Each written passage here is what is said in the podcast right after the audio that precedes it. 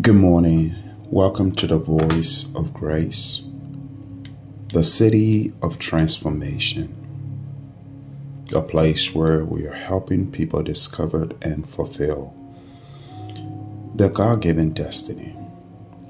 We blessed the Lord this morning for His grace, for His mercy, for His peace, for His comfort for his promises, for eternal life, for his protections, for his guardians, for his provisions, and most especially for dwelling with us. We bless him. We glorify his name. We exalt his name. We give him all the praise this morning. I adored him, I magnify his name. For he is worthy to be praised. This morning, for our devotional reading, we are going to look at Psalms 108. Psalms 108. And this morning I'm reading from the New King James Version. And this is an assurance of God's victory over our enemies. Many of us have so many trials, difficulties, the issues of life. And we also have the devil fighting day and night against us to make sure that we do not serve our Lord. But I want to show you the assurance of God's victory over enemies. And it reads this morning O God, my heart is steadfast. I will sing and give praise even with my glory. Awake, lute and harp. I will awaken the dawn. I will praise you, O Lord, among the peoples. I will sing praises to you among the nations. For your mercy is great above the heavens and your truth reaches to the clouds. Be exalted, O God, above the heavens, and your glory above all the earth, that your beloved may be delivered. Save with your right hand and hear me. God has spoken in his holiness. I will rejoice I will divide Shechem and measure out the valley of Succoth. Gilead is mine, Manasseh is mine, Ephraim also is the helmet for my head. Judah is my Lord, my law giver. Moab is my wash foot. Over Edom I will cast my shoes. Over Philistia I will triumph. Who will bring me into the strong city? Who will lead me to Edom? Is it not you, O God, who cast us off? And you, O God, who did not go out with our enemies or our armies. Give us help from trouble, for the help of man is useless. Through God, we will be valiantly, for it is He who shall tread down our enemies. See, when I read these 13 verses, I realized that the psalmist David was defeated and he still remembered his defeat. In his life, he remembers those defeat or defeats that he suffered.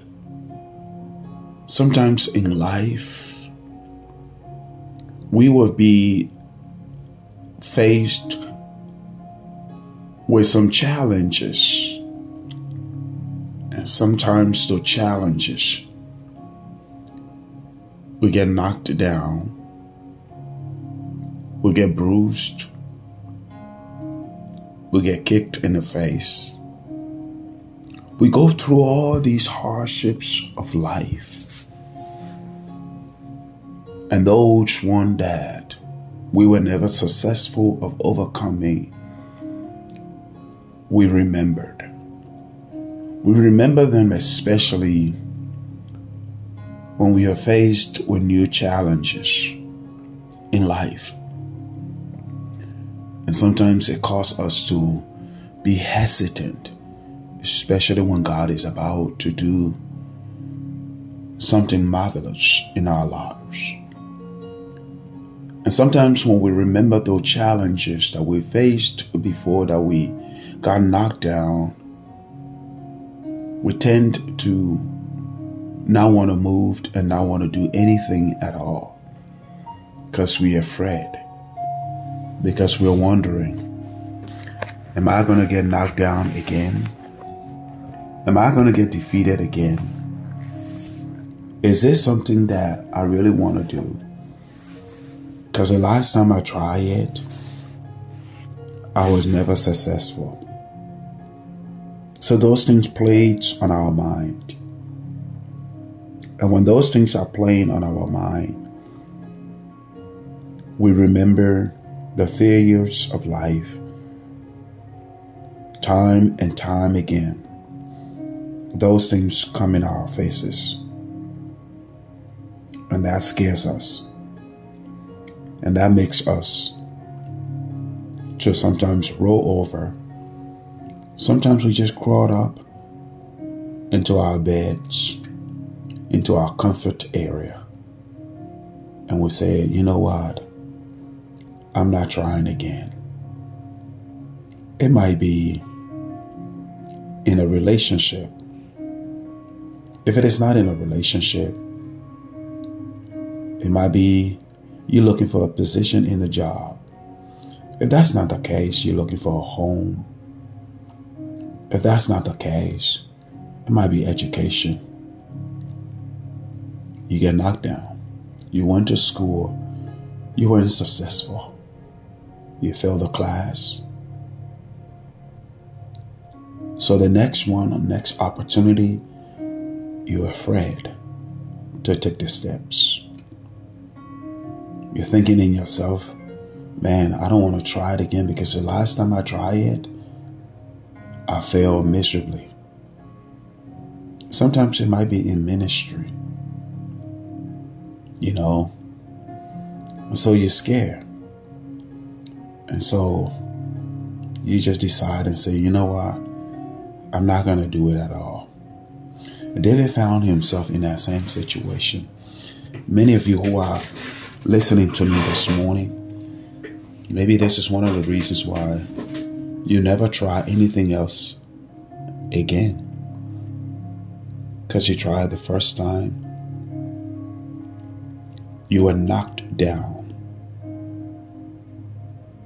you fail miserably.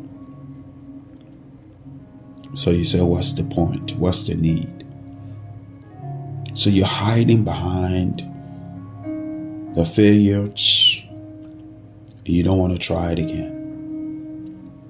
David was faced with the same thing. His enemies were still around. Though once that he struggles, even when at the age of 57, even at the age of 60. those areas in his life where he failed, miserably he failed, it was still in his face. But here in this passage, David comes to the conclusion and he begins to emphasize that God is his help. That God is his help.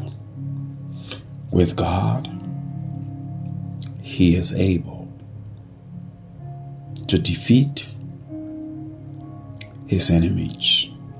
He is able to defeat those areas in his life that keep on hunting him down. I don't know what is it that you are faced with that keeps on haunting you because you fail in that area miserably. Maybe you're standing in front of people and talking. You fail miserably. And so you just give up and say, I don't want to do it anymore. If it is not standing in front of people to talk, it might just be, like I said, in ministry. You step in the first time, nobody cares. Nobody respond to you. And so you shut it down. And you said to yourself, I will never do it again. But you see, what if God is calling you and God is saying, I'll be your help? Are you willing to try it again? What if it was marriage? What if it was raising children? What if it was, you know, doing the things that is a burning desire in your heart? But you fail once upon a time, and that is still haunting you, that causes you to not want to do it again. What if I told you maybe it's just trusting? Trust could be one of the issues. And so you build these walls. But I want to say to you this morning let God be your help.